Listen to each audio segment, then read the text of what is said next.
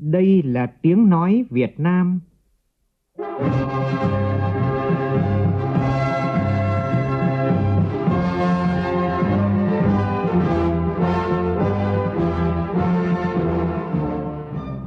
là tiếng nói Việt Nam, phát thanh từ Hà Nội, thủ đô nước Cộng hòa xã hội chủ nghĩa Việt Nam.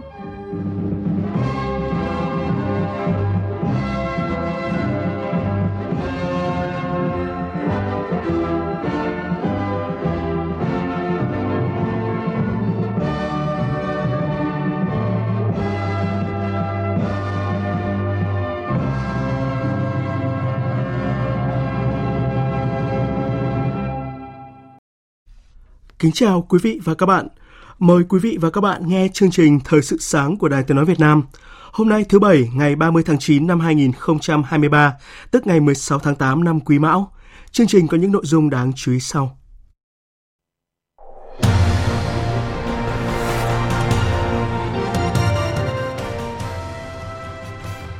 Chính phủ ban hành nghị định về khuyến khích bảo vệ cán bộ dám nghĩ dám làm, dám chịu trách nhiệm vì lợi ích chung. Lần đầu tiên sau gần chục năm, doanh thu bảo hiểm 9 tháng sụt giảm.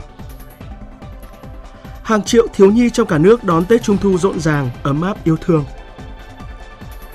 Người đẹp Hà Nội Bùi Quỳnh Hoa đăng quang cuộc thi Miss Universe Việt Nam 2023.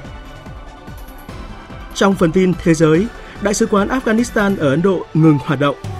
Trong khi đó, tình hình Pakistan vẫn đầy bất ổn khi liên tiếp xảy ra hai vụ đánh bom khiến ít nhất 54 người thiệt mạng. Thêm một quốc gia châu Âu cấm ô tô đăng ký ở Nga đi vào lãnh thổ.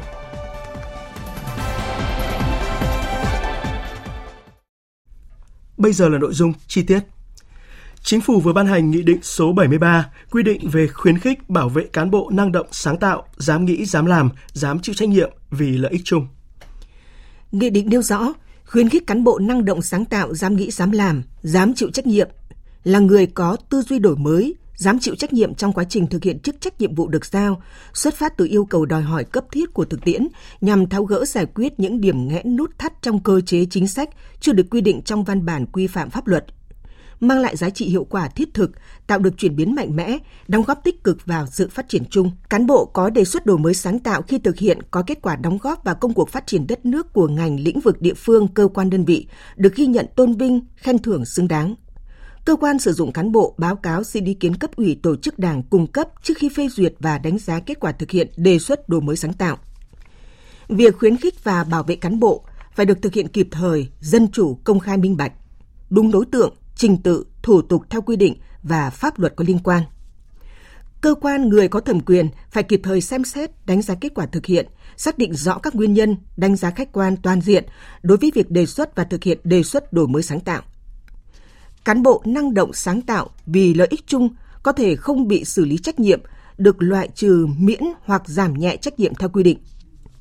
Các cơ quan tổ chức và cá nhân không được lợi dụng chính sách, biện pháp khuyến khích bảo vệ cán bộ để thực hiện hoặc bao che hành vi tham nhũng tiêu cực, trục lợi, vi phạm kỷ luật của Đảng và pháp luật của nhà nước hoặc làm ảnh hưởng đến việc thực hiện nhiệm vụ chính trị, tác động tiêu cực đến đời sống nhân dân, hoạt động sản xuất kinh doanh của doanh nghiệp – né tránh đùn đẩy trách nhiệm trong trình tự thủ tục phê duyệt và triển khai thực hiện các đề xuất đổi mới sáng tạo. Ủy ban Quản lý vốn nhà nước tại doanh nghiệp vừa tổ chức lễ chào mừng 5 năm ngày thành lập 29 tháng 9 và đón nhận cờ thi đua của chính phủ. Theo các chuyên gia thì việc tăng cường phân cấp phân quyền để phát huy vai trò và tính hiệu quả của Ủy ban Quản lý vốn nhà nước tại doanh nghiệp đúng như tên gọi là yêu cầu quan trọng nhất từ thực tiễn. Phóng viên Hà Nho phân tích. Nhìn lại 5 năm chuyển về Ủy ban Quản lý vốn nhà nước tại doanh nghiệp, 19 tập đoàn tổng công ty nhà nước đã có những thay đổi đáng kể. So với năm 2018, thời điểm chuyển về Ủy ban, tổng vốn chủ sở hữu hợp nhất tăng từ hơn 1,05 triệu tỷ đồng lên hơn 1,15 triệu tỷ đồng. Tổng tài sản hợp nhất tăng từ hơn 2,35 triệu tỷ đồng lên 2,49 triệu tỷ đồng. Đáng lưu ý, 19 tập đoàn tổng công ty đã được phê duyệt triển khai thực hiện hoàn thành đầu tư 185 dự án nhóm A, 455 dự án nhóm B, Tiến độ xử lý các dự án kém hiệu quả, chậm tiến độ ngành công thương đã đạt được những kết quả tích cực. Ông Phạm Văn Sơn, vụ trưởng vụ tổng hợp của Ủy ban Quản lý vốn nhà nước tại doanh nghiệp đề xuất. Chính phủ, Thủ tướng Chính phủ sớm sửa luật 69, sửa cái 131 để chúng tôi được phân quyền, phân cấp mạnh hơn nữa. Đặc biệt, chúng tôi tới này cũng sẽ kiến nghị vào trong cái luật 69 là được điều phối các cái nguồn vốn của các doanh nghiệp. Tại vì có những doanh nghiệp có những nguồn vốn dư thừa nhưng mà hiện nay chưa thể sử dụng được và có những doanh nghiệp đang cần nhưng mà chúng tôi không có quyền điều vốn. Đây là cái mấu chốt quan trọng nhất. Tiến sĩ Võ Trí Thành, Viện trưởng Viện Nghiên cứu Chiến lược Thương hiệu và Cạnh tranh cho rằng tương lai Ủy ban Quản lý vốn nhà nước về nguyên tắc phải là nhà đầu tư như mô hình công ty quản lý quỹ. Trước mắt, cần hoàn thiện nâng cao dần, khắc phục tồn động về pháp lý, chức năng phân cấp phân quyền mạnh hơn. Đồng tình với quan điểm này, chuyên gia kinh tế tiến sĩ Nguyễn Đức Kiên chỉ rõ. Cái quan trọng nhất có chuyển và sửa được cái nghị định 131, chuyển quyền của Ủy ban được quyền điều chuyển vốn của các doanh nghiệp 19 tập đoàn và tổng công ty không. Điều kiện 5 năm để chúng ta sơ kết nghị quyết 12 của Trung ương là một cái điều kiện để chúng ta có thể làm kim chỉ nam ta sửa cái nghị định không nên làm những cái gì nó lớn quá mà làm những cái gì nó ngay và nó tập trung. Ông Nguyễn Hoàng Anh, Chủ tịch Ủy ban Quản lý vốn nhà nước tại doanh nghiệp cho biết, Ủy ban làm đầu mối tháo gỡ những khó khăn vướng mắc cho doanh nghiệp về đầu tư, quản lý sử dụng vốn và tài sản nhà nước, sắp xếp lại, xử lý đất đai, quản lý sử dụng tài sản công, cổ phần hóa, thoái vốn nhà nước tại doanh nghiệp, thúc đẩy tiến độ nhiều dự án đầu tư của doanh nghiệp. Phiên thứ nhất Đại hội Công đoàn Viên chức Việt Nam lần thứ 6, nhiệm kỳ 2023 đến 2028 sẽ diễn ra hôm nay tại Hà Nội. Tham dự đại hội có 300 đại biểu đại diện cho ý chí nguyện vọng của gần 85.000 đoàn viên cán bộ công chức viên chức, người lao động trực thuộc Công đoàn Viên chức Việt Nam. Phóng Thiên Phương Thoa đưa tin. Đại hội Công đoàn Viên chức Việt Nam lần thứ 6 có nhiệm vụ đánh giá toàn diện những kết quả đạt được, chỉ ra những hạn chế tồn tại, đúc rút những bài học kinh nghiệm của nhiệm kỳ 2018-2023, xác định mục tiêu, phương hướng, nhiệm vụ và giải pháp của Công đoàn Viên chức Việt Nam trong 5 năm tới. Bầu Ban chấp hành Công đoàn Viên chức Việt Nam khóa 6, nhiệm kỳ 2018-2023, các cấp công đoàn đã hỗ trợ cho cán bộ, công chức, viên chức, người lao động có hoàn cảnh khó khăn bị ảnh hưởng bởi dịch COVID-19 với tổng số tiền là hơn 3,4 tỷ đồng. Các công đoàn trực thuộc đã hỗ trợ 45 tỷ đồng cho hơn 30.000 đoàn viên, người lao động. Đã có 650 mái ấm công đoàn và nhà tình nghĩa được xây dựng bàn giao. Từ đầu năm đến nay, Trung tâm Dịch vụ Việc làm Thành phố Hồ Chí Minh đã tiếp nhận gần 130.000 hồ sơ đề nghị hưởng trợ cấp thất nghiệp của lao động mất việc, tăng 9% so với cùng kỳ năm ngoái. Phân tích nguyên nhân số người nộp hồ sơ trợ cấp thất nghiệp tăng cao, bà Nguyễn Văn Hạnh Thục, Giám đốc Trung tâm Dịch vụ Việc làm Thành phố Hồ Chí Minh cho biết, chủ yếu do các doanh nghiệp trên địa bàn cắt giảm lao động. Đơn cử như công ty Powell Việt Nam ở quận Tân Bình cho hơn 9.000 lao động nghỉ việc. Đối với nhóm có trình độ, một số cảm thấy công việc không còn phù hợp, không được tái ký hợp đồng mới nên mất việc. Về mức hưởng trợ cấp thất nghiệp, số liệu 6 tháng đầu năm cho thấy số tiền cao nhất một lao động nhận được là hơn 23 triệu đồng mỗi tháng, thấp nhất là trên 1 triệu đồng và bình quân là hơn 5 triệu đồng. Để giúp người mất việc sớm quay lại thị trường lao động, Trung tâm Dịch vụ Việc làm Thành phố Hồ Chí Minh đã tổ chức nhiều sàn giao dịch kết nối lao động và doanh nghiệp – Trung tâm cũng lập tổ phản ứng nhanh đến doanh nghiệp cắt giảm lao động số lượng nhiều để tư vấn giới thiệu việc làm miễn phí cho công nhân. Cuộc khủng hoảng niềm tin cùng với tình hình kinh tế khó khăn đã khiến doanh thu ngành bảo hiểm 9 tháng qua giảm gần 7% so với cùng kỳ năm ngoái, mức giảm đầu tiên sau gần chục năm. Theo số liệu của Tổng cục Thống kê, tổng doanh thu phí bảo hiểm gồm nhân thọ và phi nhân thọ quý 3 ước đạt gần 53.000 tỷ đồng, giảm 10% so với cùng kỳ năm ngoái. Lũy kế 9 năm qua, tổng doanh thu phí bảo hiểm ước đạt gần 166.000 tỷ đồng, giảm gần 7% so với cùng kỳ năm ngoái. Đây là lần đầu sau gần chục năm doanh thu bảo hiểm 9 tháng sụt giảm. Những năm qua, thị trường bảo hiểm nhân thọ, nhất là kênh bán qua ngân hàng, tăng trưởng nhanh, song đã xuất hiện nhiều mặt trái như ngân hàng ép khách vay mua kèm bảo hiểm hoặc đánh cháo khái niệm giữa bảo hiểm với gửi tiết kiệm. Bộ Tài chính đã và đang thực hiện các cuộc thanh tra với các doanh nghiệp bảo hiểm nhân thọ, tập trung vào liên kết kinh doanh giữa doanh nghiệp với ngân hàng.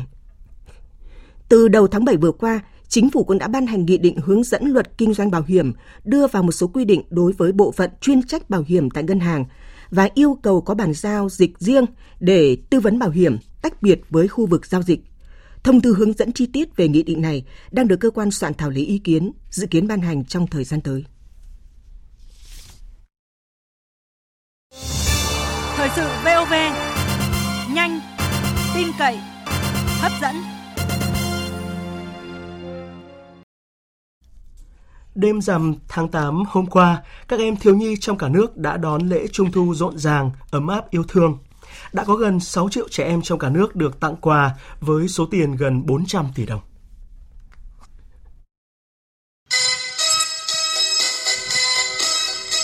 Ở xa đất liền, nhưng đêm trung thu của các cháu thiếu nhi trên đảo Trường Sa, tỉnh Khánh Hòa vẫn vui tươi với đầy đủ bánh nướng, bánh dẻo và những chiếc đèn ông sao cùng những màn múa lân tưng bừng. Nhân dịp này, lãnh đạo, chỉ huy các đảo và chính quyền địa phương đã tặng 150 xuất quà để động viên các cháu chăm ngoan, học giỏi. Dù thời tiết khu vực miền núi các tỉnh Thanh Hóa, Nghệ An và Hà Tĩnh có mưa lớn, nhiều nơi ngập lụt chia cắt, nhưng chính quyền và nhân dân địa phương đã khắc phục khó khăn để các em nhỏ được đón Tết Trung thu rộn ràng. Các đơn vị kinh tế quốc phòng thuộc binh đoàn 15 Bộ Quốc phòng đã tổ chức hàng trăm điểm phá cỗ trong trăng cho trẻ em các thôn, làng, vùng biên hai tỉnh Con Tum và Gia Lai. Tối qua, Liên đoàn Lao động thành phố Đà Nẵng tổ chức đêm hội trăng rằm trao hơn 2.200 xuất quà với tổng kinh phí hơn 1 tỷ đồng, dành tặng trẻ em có hoàn cảnh đặc biệt khó khăn – Em Nguyễn Thị Ngọc Hiếu ở quận Liên Triều, Đà Nẵng bày tỏ. Hoàn cảnh nhà con rất chi là khó khăn. Ba con đi làm thuê, mẹ con làm nghề lao động và con đi đến nhà văn hóa lao động được nhận quà trung thu và xem múa lân. Con cảm thấy rất chi là vui. Dịp này nhà trường và quận tặng quà cho con. Hàng vạn người dân và thiếu nhi đã đổ về quảng trường Sao Đỏ, thành phố Chí Linh, tỉnh Hải Dương tối qua để tham gia lễ hội trăng rằm lồng đèn thắp sáng ước mơ. Đây là đêm hội trăng rằm kết hợp carnival đường phố quy mô nhất từ trước đến nay tại Hải Dương. 21 xe mô hình lớn mang hình 12 con giáp và các linh vật như cá chép, thiên nga, chú voi, chim hòa bình đã đi qua nhiều tuyến phố đây là những sản phẩm được các nghệ nhân kỳ công tạo tác trong hơn một tháng qua để mang tới niềm vui cho các em nhỏ. Còn tại tỉnh Bà Rịa Vũng Tàu, lễ hội Trung thu trưng bày hàng trăm chiếc lồng đèn truyền thống do các học sinh trên địa bàn thực hiện. Nhiều địa phương đã gắn kết các giá trị truyền thống của lễ hội Trung thu với các sự kiện quảng bá du lịch và các sản phẩm văn hóa ẩm thực đặc trưng. Như thủ đô Hà Nội vừa tổ chức khai mạc Festival Thu Hà Nội với chủ đề Thu Hà Nội đến để yêu vào tối qua. Phóng viên Thủy Tiên đưa tin. Hà Nội mùa thu cây ngồi vàng cây bằng lá đỏ Festival bao gồm các không gian hương sắc mùa thu, hương vị mùa thu, quà tặng mùa thu, vườn ánh sáng, giới thiệu các điểm đến du lịch Hà Nội hấp dẫn vào mùa thu như cầu Long Biên, phố cổ Hà Nội, chùa Một Cột, làng Hoa Mê Linh, làng cổ Đường Lâm, Cùng với Festival Thu Hà Nội năm 2023, thành phố Hà Nội đồng thời tổ chức không gian giới thiệu ẩm thực tại Cung Thiếu Nhi Hà Nội, quy tụ 51 gian hàng của các cơ sở ẩm thực nổi tiếng của thủ đô Hà Nội và nhiều địa phương trên cả nước. Một số người dân chia sẻ. Ẩm thực Hà Nội là rất là đa dạng, vẫn ờ, đặc trưng là những cái món truyền thống, chẳng hạn như là món ờ, cuốn này rồi món ờ, bún chả thì đặc biệt rồi rồi phở. Festival này uh, tổ chức ra thì ờ, giúp cho mọi người sẽ biết nhiều hơn về văn hóa lịch sử Hà Nội và con người Hà Nội. Điểm nhấn của lễ hội là chương trình Carnival được dàn dựng công phu với quy mô 1.500 người. Festival Thu Hà Nội diễn ra từ nay đến hết ngày 1 tháng 10 tại phố đi bộ Hoàn Kiếm và Cung Thiếu Nhi Hà Nội. Festival Áo Bà Ba Hậu Giang 2023 vừa khai mạc vào chiều tối qua. Chương trình gồm chuỗi hoạt động đa dạng như biểu diễn thời trang, ca nhạc, triển lãm ảnh, thi vẽ tranh, với điểm nhấn là các buổi trình diễn nghệ thuật Áo Bà Ba. Tham dự festival lần này, nhà thiết kế Huệ Thi cho biết. Bữa thi mang đến bộ sưu tập áo bà ba khăn rằng à, một cái bộ sưu tập rất là khác lạ so với những bộ sưu tập khác làm cho các cái thiết kế áo bà ba thêm đặc sắc với một cái à, ý nghĩa là à, giữ gìn và tôn vinh những cái giá trị bản địa của người miền Tây trong đó có áo bà ba và khăn rằng cho nên à, Huệ Thi muốn à, gửi một cái tình yêu vào trong chiếc áo thay cho câu trả lời là tôi yêu miền Tây và tôi yêu khăn rằng và trong đó tôi yêu cả áo bà ba. Cô gái Hà Nội Bùi Quỳnh Hoa, 25 tuổi, vừa đoạt vương miện Miss Universe Việt Nam 2023 trong đêm chung kết cuộc thi diễn ra tối qua tại thành phố Hồ Chí Minh. Quỳnh Hoa được các giám khảo nhận xét là hội tụ đủ yếu tố về nhan sắc, hình thể, kỹ năng cách khoác, trả lời phỏng vấn và khả năng ngoại ngữ. Cô cao 1m75, số đo 3 vòng lần lượt là 86, 60 và 93 cm. Quỳnh Hoa nhận vương miện trị giá hơn 2 tỷ đồng, đồng thời giành suất thi Miss Universe mùa thứ 72 tổ chức tại El Salvador vào tháng 11 tới. Với 72 năm lịch sử, Miss Universe Hoa hậu Hoàng vũ Thế giới là một trong hai sân chơi nhan sắc lâu đời và lớn nhất hành tinh, bên cạnh Miss World Hoa hậu Thế giới. Thưa quý vị, thưa các bạn, ngay trong đêm Trung thu hôm qua xảy ra một vụ tai nạn giao thông đặc biệt nghiêm trọng tại tỉnh Hà Giang. Hai xe máy tránh ô tô đã đâm vào nhau khiến ba người chết và ba người bị thương nặng. Điều đáng nói là cả 6 nạn nhân đều trong tuổi đi học, có em mới 13 tuổi. Tất cả đã vi phạm luật giao thông khi chở ba người một xe. Vụ việc là lời cảnh báo các bậc phụ huynh giao xe máy cho con ở lứa tuổi vị thành niên và cũng một lần nữa gióng lên hồi chuông cảnh báo về tình hình tai nạn giao thông hiện nay, khi chỉ trong ngày hôm qua, Hà Nội đã có 4 người tử vong vì tai nạn giao thông.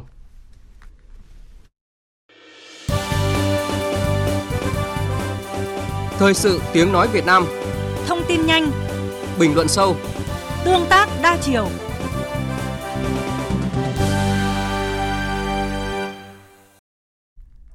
Cảnh sát Pháp vừa phát hiện 6 phụ nữ, trong đó có 4 người được cho là công dân Việt Nam trong một xe chở hàng đông lạnh tại thành phố Lyon. Ngay sau khi nhận được thông tin, Đại sứ quán Việt Nam tại Pháp đã liên hệ với cơ quan chức năng sở tại để xác minh và triển khai các biện pháp bảo hộ công dân. Theo tin ban đầu thì bốn người này đang có sức khỏe ổn định. Vụ việc đang trong quá trình điều tra làm rõ. Liên quan đến vấn đề người di cư, lãnh đạo 9 nước địa Trung Hải và Nam Âu cùng Chủ tịch Ủy ban châu Âu vừa nhóm họp tại Manta để thảo luận về nội dung này. Hội nghị thường định này diễn ra một ngày sau khi Bộ trưởng Nội vụ các nước thành viên Liên minh châu Âu EU đạt được bước tiến trong việc đề ra các quy định mới liên quan đến ờ, cách khối này đối phó với làn sóng nhập cư trái phép. Giới chức các nước kỳ vọng đạt được một thỏa thuận trong những ngày tới, mặc dù Italia đã đề nghị cần có thêm thời gian để xem xét văn bản này. Báo cáo của Cao ủy Liên Hợp Quốc về người tị nạn vừa công bố cho thấy số người di cư thiệt mạng và mất tích khi tìm cách vượt địa Trung Hải vào châu Âu đã tăng 33% trong gần 10 tháng qua so với cùng kỳ năm ngoái. Gần 190.000 người di cư thông qua tuyến đường biển Nam châu Âu đã đặt chân đến Italia, Hy Lạp, Tây Ban Nha, đảo Ship và Malta. Trong số đó, có hơn 133.000 người đến Italia, tăng gần gấp đôi so với cùng kỳ năm ngoái. Slovakia sẽ tổ chức một cuộc bầu cử quốc hội sớm vào hôm nay với sự cạnh tranh quyết liệt của cựu thủ tướng theo chủ nghĩa dân túy Robert Fico, người đã có thông điệp rõ ràng thân Nga và chống Mỹ, đối lập với đảng cầm quyền hiện tại theo chủ nghĩa tự do thân phương Tây. Phóng viên Hải Đăng theo dõi khu vực Đông Âu, thông tin. Từ năm 2020, Đảng những cá nhân độc lập và người dân bình thường theo chủ nghĩa dân túy đã giành chiến thắng trong cuộc bầu cử năm 2020 với mục tiêu chống tham nhũng và nhà lãnh đạo đảng Igor Matovic đã đạt được thỏa thuận thành lập chính phủ mới với các đảng phái khác. Tuy nhiên, Liên minh đã sụp đổ vào tháng 12 năm ngoái sau khi thua trong cuộc bỏ phiếu bất tín nhiệm Quốc hội, bước vào cuộc khủng hoảng chính trị kéo dài do những tranh cãi giữa các đối tác liên minh về một số các vấn đề như giải pháp ứng phó của nhà nước đối với đại dịch COVID-19 và các vấn đề về kinh tế như tình trạng lạm phát do giá năng lượng tăng cao trong bối cảnh cuộc xung đột tại Ukraine vẫn diễn biến căng thẳng. Liên minh này đã ủng hộ mạnh mẽ cho Ukraine, tài trợ vũ khí đồng thời mở cửa biên giới với nước láng giềng Ukraine cho những người tị nạn chạy trốn khỏi cuộc chiến. Trong khi đó, ông Fico, 59 tuổi, có xu hướng thân Nga và phản đối các lệnh trừng phạt của EU đối với Nga, cũng như muốn ngăn cản Ukraine gia nhập NATO. Ông này cũng từng tuyên bố thay vì gửi vũ khí tới Kiev, EU và Mỹ nên sử dụng ảnh hưởng của mình để buộc Nga và Ukraine đạt được một thỏa thuận hòa bình. Việc ông trở lại nắm quyền có thể sẽ khiến Slovakia từ bỏ con đường dân chủ hiện tại và đi theo con đường của chính phủ Hungary dưới thời Thủ tướng Viktor Orbán. Tình hình tại Pakistan vẫn đầy bất ổn khi liên tiếp xảy ra các vụ đánh bom. Ít nhất hai người đã thiệt mạng trong vụ nổ hôm qua tại đền thờ Hồi giáo ở tỉnh Khyber Pakhtunkhwa, miền Tây Bắc nước này. Hiện chưa có nhóm nào nhận thực hiện vụ tấn công. Trước đó cùng ngày cũng đã xảy ra vụ tấn công liều chết nhằm vào sự kiện tôn giáo kỷ niệm ngày sinh của nhà tiên tri Hồi giáo Mohammed ở tỉnh Balochistan, miền Tây Nam Pakistan, khiến ít nhất 52 người thiệt mạng và 58 người bị thương – Số người thiệt mạng có thể tiếp tục tăng lên do nhiều người bị thương nặng. Các vụ đánh bom mới xảy ra trong bối cảnh các nhóm thánh chiến ở miền Tây Pakistan gia tăng các cuộc tấn công, làm tăng áp lực cho lực lượng an ninh trước thềm cuộc bầu cử dự kiến diễn ra vào tháng 1 năm tới. Đại sứ quán Afghanistan ở Ấn Độ đã dừng mọi hoạt động sau khi đại sứ và các nhà ngoại giao cấp cao khác rời Ấn Độ đến các nước châu Âu và Mỹ xin tị nạn. Chính phủ Ấn Độ sẽ tiếp quản khu phức hợp ngoại giao này. Hiện chính quyền Taliban ở Afghanistan chưa đưa ra bình luận về thông tin này. Ấn Độ không công nhận chính quyền Taliban ở Afghanistan và đóng cửa đại sứ quán của mình tại Kabul sau khi Taliban trở lại nắm quyền kiểm soát cách đây 2 năm. Nhưng Ấn Độ cho phép đại sứ và nhân viên phái đoàn ngoại giao Afghanistan được bổ nhiệm dưới thời cựu Tổng thống Ghani được tiếp tục cấp thị thực và xử lý các vấn đề thương mại tại Ấn Độ. Đầu tháng này, hàng trăm sinh viên người Afghanistan theo học tại Ấn Độ đã tổ chức cuộc tuần hành ở New Delhi kêu gọi chính phủ Ấn Độ gia hạn lưu trú cho họ sau khi thị thực hết hạn. Từ ngày 3 tháng 10 tới, Na Uy sẽ cấm ô tô chở khách đăng ký ở Nga vào lãnh thổ của mình. Những xe chở khách dưới 9 chỗ ngồi đăng ký ở Nga sẽ không còn được phép đi vào lãnh thổ quốc gia vùng Scandinavia này. Xe buýt và xe tải nhỏ từ 10 chỗ ngồi vẫn có thể qua biên giới tại Stockholm, cửa khẩu duy nhất giữa Na Uy và Nga. Chính phủ Na Uy cho biết sẽ có ngoại lệ đối với việc đi lại cần thiết vì lý do nhân đạo, chẳng hạn như là chữa bệnh, tử vong hoặc tăng lễ gia đình. Na Uy, thành viên tổ chức Hiệp ước Bắc Đại Tây Dương NATO, song không thuộc Liên minh châu Âu EU, có đường biên giới dài gần 200 km ở Bắc Cực với Nga. Trước Na Uy, Phần Lan, Ba Lan và ba quốc gia Baltic gồm Estonia, Latvia và Litva cũng đã ban hành các lệnh cấm tương tự sau quyết định của Ủy ban châu Âu cấm các phương tiện cơ giới đăng ký tại Nga đi vào lãnh thổ 27 nước thành viên. Lệnh trừng phạt này đã được công bố vào ngày 8 tháng 9. Nhóm các nước công nghiệp phát triển G7 sẽ thành lập một quỹ hỗ trợ các quốc gia đang phát triển, xây dựng chuỗi cung ứng mạnh mẽ các sản phẩm cần thiết cho quá trình giảm khí thải carbon. Quỹ này sẽ được sử dụng để giúp các nước đang phát triển và mới nổi ở khu vực Nam bán cầu tăng cường năng lực sử dụng tài nguyên và sản xuất các mặt hàng thiết yếu theo hướng giảm lượng khí thải carbon dioxide như tấm pin mặt trời và pin xe điện. Nhật Bản dự kiến đóng góp 5 triệu đô la vào quỹ này. Sự gián đoạn nguồn cung trong thời gian đại dịch COVID-19 bùng phát và tình hình xung đột tại Ukraine đã khiến G7 và các quốc gia khác, đặc biệt là những nước phụ thuộc nhiều vào Trung Quốc, phải xem xét lại cách họ bảo đảm các sản phẩm quan trọng đối với an ninh kinh tế của mình. Ngành thương mại điện tử theo hình thức livestream phát trực tiếp trên các nền tảng trực tuyến đang phát triển nhanh chóng tại Trung Quốc, ghi nhận số lượng người tham gia và doanh thu không ngừng gia tăng. Doanh số từ hoạt động này trên các nền tảng thương mại điện tử lớn ở Trung Quốc trong 6 tháng đầu năm nay lên tới gần 180 tỷ đô la.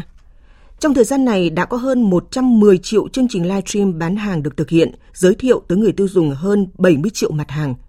Giới chức Trung Quốc cảnh báo những người bán hàng theo hình thức livestream cần đảm bảo kiểm soát chất lượng sản phẩm, nâng cao hiệu quả của chuỗi cung ứng và cung cấp nhiều dịch vụ đa dạng và phù hợp hơn cho khách hàng. Tiếp theo là một số tin thể thao đáng chú ý.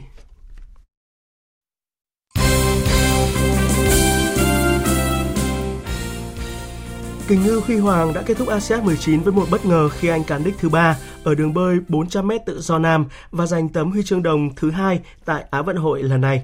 Huy Hoàng trở thành vận động viên bơi Việt Nam có thành tích tốt nhất tại ASEAN từ trước tới nay với một huy chương bạc và ba huy chương đồng.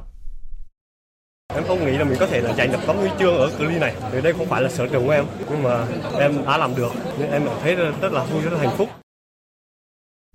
Hôm nay đội bắn súng Việt Nam tranh tài ở một nội dung khá mới là 10 m súng ngắn hơi hỗn hợp với cặp vận động viên Trịnh Thu Vinh và Lại Công Minh. Bắn súng đã là đội tuyển thành công nhất của đoàn thể thao Việt Nam tại ASEAN khi có đủ bộ huy chương vàng bạc đồng. Đến nay thì đoàn thể thao Việt Nam xếp thứ 15 trên bảng tổng sắp với thành tích một huy chương vàng, hai huy chương bạc và 12 huy chương đồng. Đứng đầu vẫn là đoàn chủ nhà Trung Quốc với con số áp đảo 105 huy chương vàng, nhiều gấp hơn 3 lần quốc gia xếp thứ nhì là Nhật Bản với 27 huy chương vàng.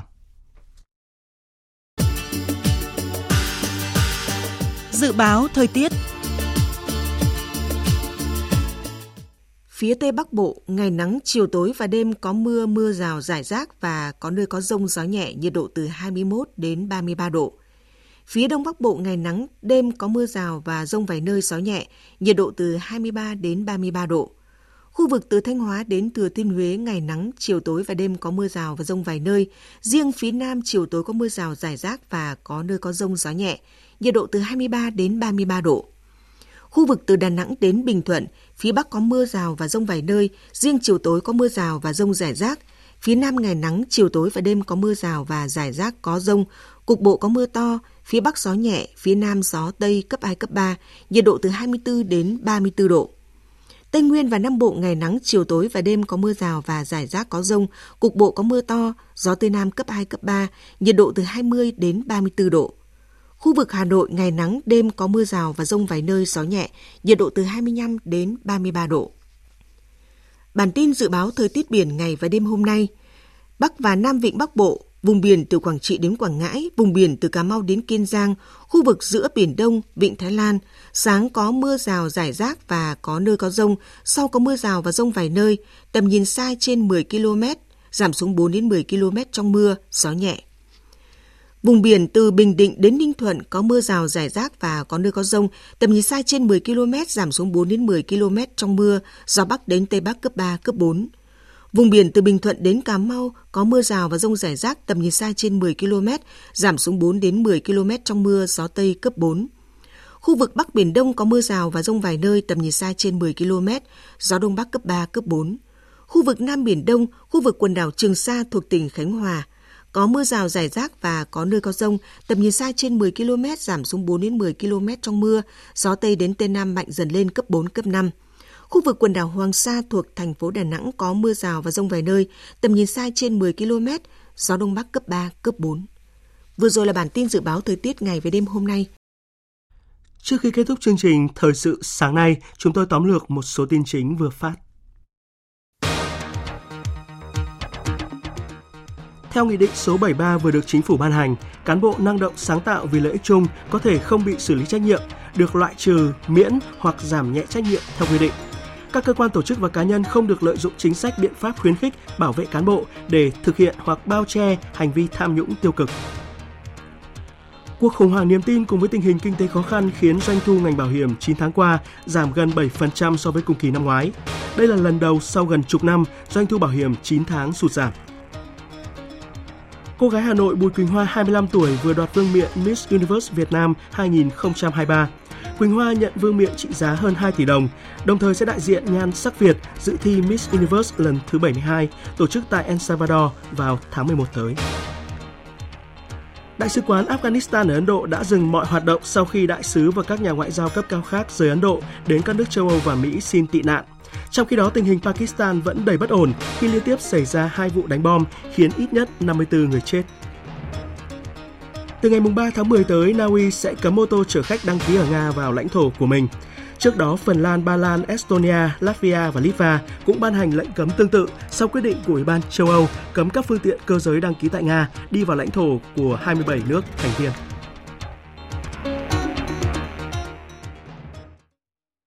Tới đây chúng tôi kết thúc chương trình Thời sự sáng nay. Chương trình do biên tập viên Hải quân và Hiền Lương thực hiện với sự tham gia của phát thanh viên Hải Yến, kỹ thuật viên Hồng Vân, chịu trách nhiệm nội dung Nguyễn Hằng Nga. Cảm ơn quý vị và các bạn đã quan tâm theo dõi.